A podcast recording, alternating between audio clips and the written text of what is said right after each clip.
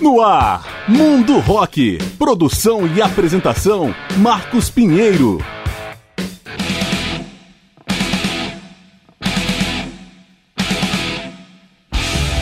Fala galera, eu sou Marcos Pinheiro e está começando o programa Mundo Rock, apresentando especiais com grandes nomes e momentos da história do rock. E nessa semana, o Mundo Rock apresenta a banda californiana Metallica, em homenagem ao vocalista e guitarrista James Hetfield, comemorando 57 anos no dia 3 de agosto de 2020. Na estrada desde 1981, o Metallica é da cidade de Los Angeles e já lançou 10 álbuns de estúdio. O mais recente, Hardwired to Self-Destruct, é de 2016 e eles prometem um novo trabalho em breve.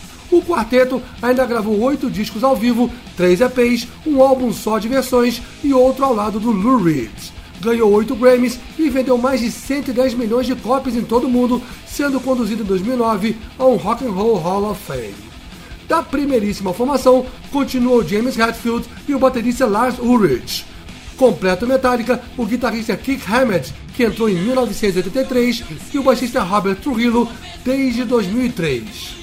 Tudo começou quando Ulrich publicou um anúncio num jornal local procurando músicos para formar uma banda de heavy metal.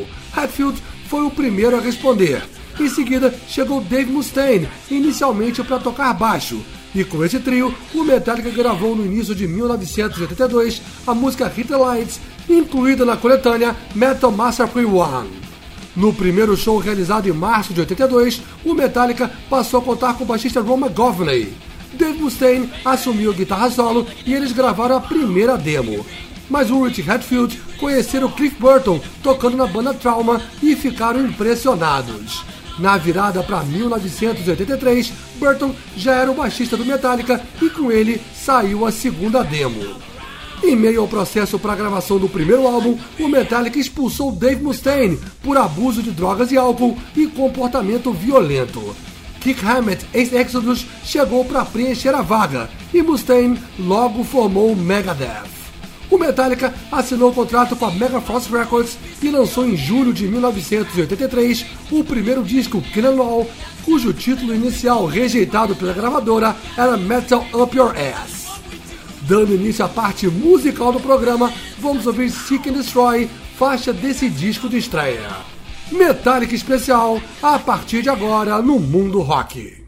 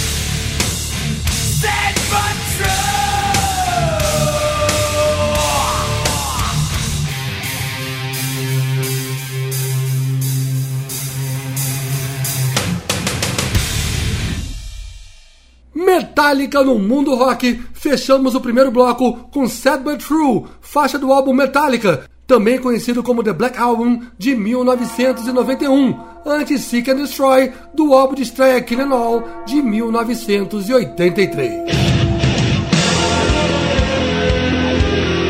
Estamos apresentando o mundo rock, em especial com Metallica.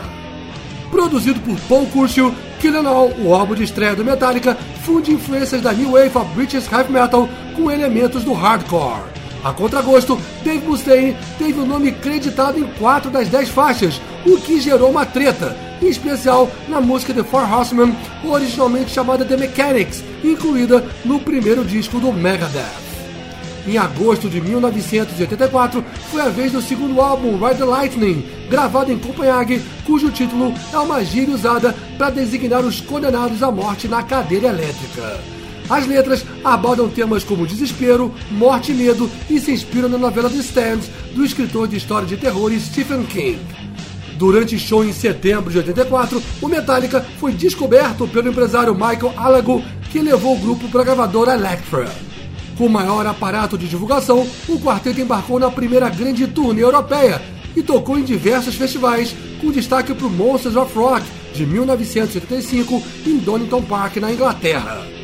Em março de 86, saiu o terceiro álbum Master of Puppets, considerado um dos melhores discos da história do heavy metal, ao unir a agressividade e velocidade de Killenol com a técnica de Ride the Lightning, em composições elaboradas com riffs e solos complexos. Em 27 de setembro de 1986, porém, o Metallica sofreu uma grande perda. O baixista Cliff Burton morreu na estrada entre Estocolmo e Copenhague quando o ônibus da turnê capotou. Os remanescentes realizaram audições para a escolha de um substituto. Les Claypool da banda Primus e amigo de infância de Kirk Hammett foi cotado para o posto, mas seu estilo era muito diferente do Metallica. Quem assumiu o baixo foi Jason Newsted, ex-integrante do Flotsam Jetsam. Com ele, a banda lançou em agosto de 88 o quarto álbum Injustice for All, o primeiro a ficar no top 10 da Billboard e que rendeu a primeira indicação ao Grammy e o primeiro videoclipe da faixa One. E vamos abrir o segundo bloco do programa justamente com a Logo One de 1988. Mais Metallica especial no mundo rock.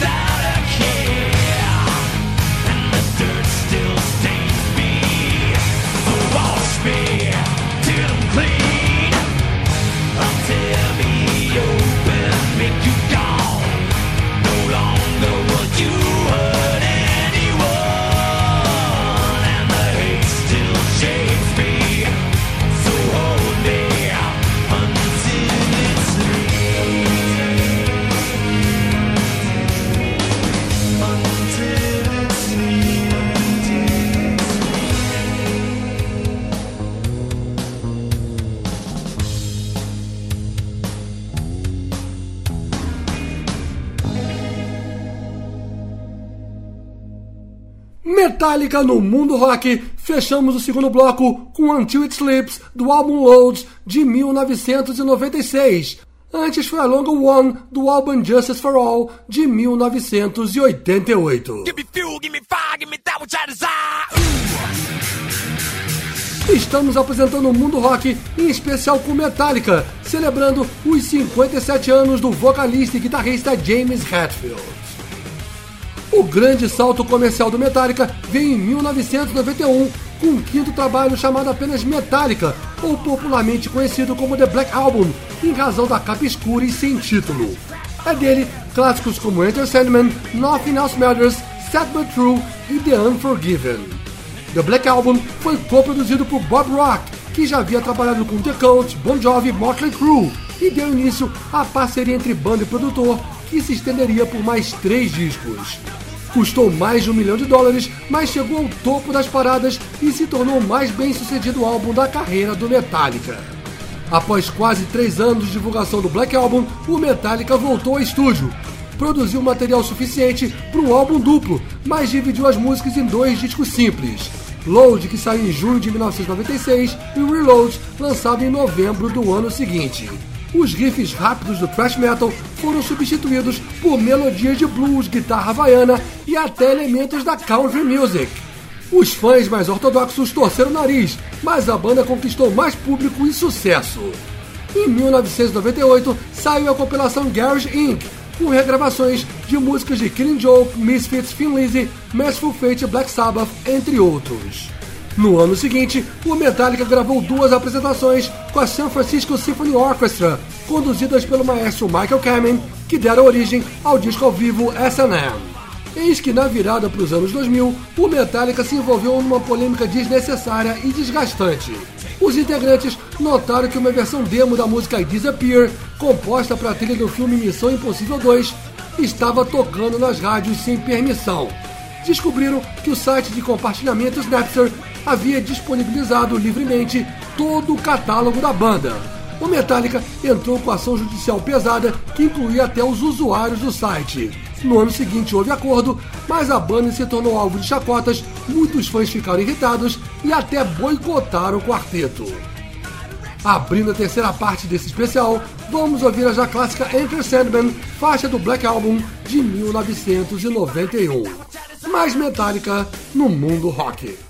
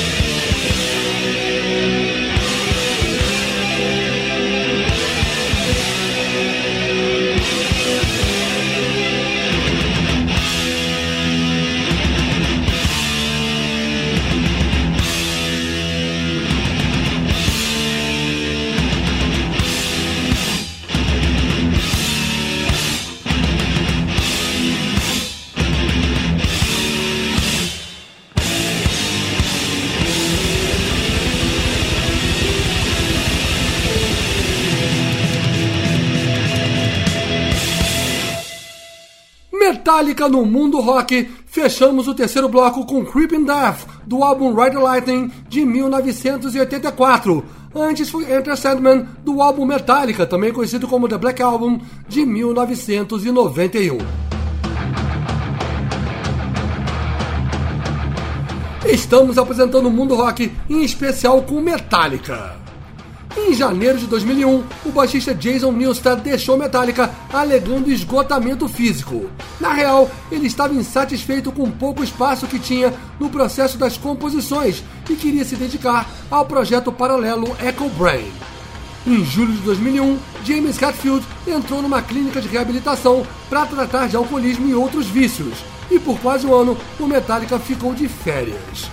Com a volta do vocalista, o grupo passou a compor para um novo álbum. As rusgas entre Hetfield e o baterista Lars Ulrich nesse processo foram bem registradas no ótimo documentário Some Kind of Monster. No início de 2003, o Metallica iniciou audições para a escolha de um novo baixista. O eleito da vez foi Robert Trujillo, que já havia tocado com Suicidal Tendencies e na banda de Ozzy Osbourne. Em junho, saiu o oitavo álbum Sun Anger, seco, pesado e quase desprovido de solos de guitarra, uma sonoridade próxima do chamado New Metal. Os fãs não gostaram, mas Anger ganhou o Grammy de melhor desempenho de metal. Após anunciar o rompimento amigável da parceria com o produtor Bob Rock, o Metallica se uniu ao veterano Rick Rubin para gravar Death Magnetic, lançado em setembro de 2008. O nono álbum recuperou a simpatia da crítica e dos fãs. Durante a turnê mundial, a banda registrou três noites de shows na cidade do México e lançou o DVD ao vivo Orgulho, Paixão e Glória. Em abril de 2009, o Metallica foi introduzido no Rock and Roll Hall of Fame. No ano seguinte, participou ao lado de Slayer, Megadeth e Anthrax da turnê Big Four. Em 22 de junho daquele ano, o show realizado em Sofia, na Bulgária, foi transmitido para todo mundo por uma rede de cinemas. As quatro bandas subiram para uma jam, o que permitiu que James Hetfield e Dave Mustaine tocassem juntos pela primeira vez desde 1983. Em novembro de 2011, o Metallica surpreendeu ao lançar o álbum Lulu, em parceria com Lou Reed. O disco foi inspirado em duas peças do dramaturgo alemão Frank Wedekind, com letras compostas por Lou Reed para uma montagem teatral em Berlim. Desde então, o Metallica veio várias vezes ao Brasil, incluindo presenças no Festival Rock in Rio de 2011, 2013 e 2015.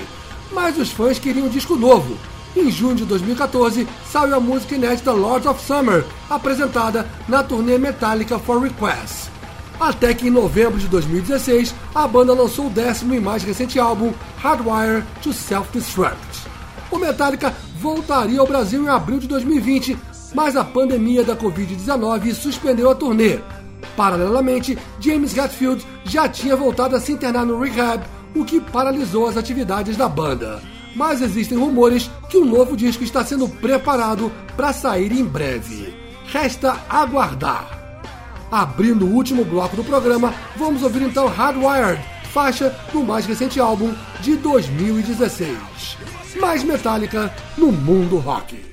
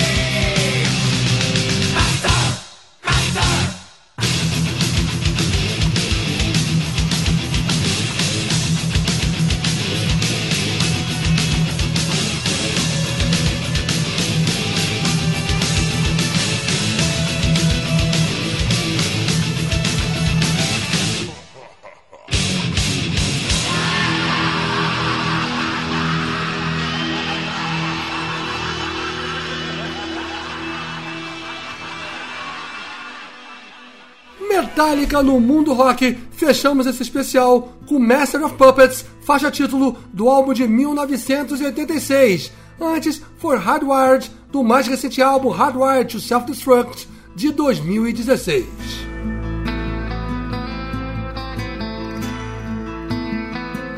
E com essas, o programa Mundo Rock vai chegando ao seu final, após apresentar um especial com a banda californiana Metallica, em homenagem ao vocalista e guitarrista James Hetfield, comemorando 57 anos no dia 3 de agosto de 2020.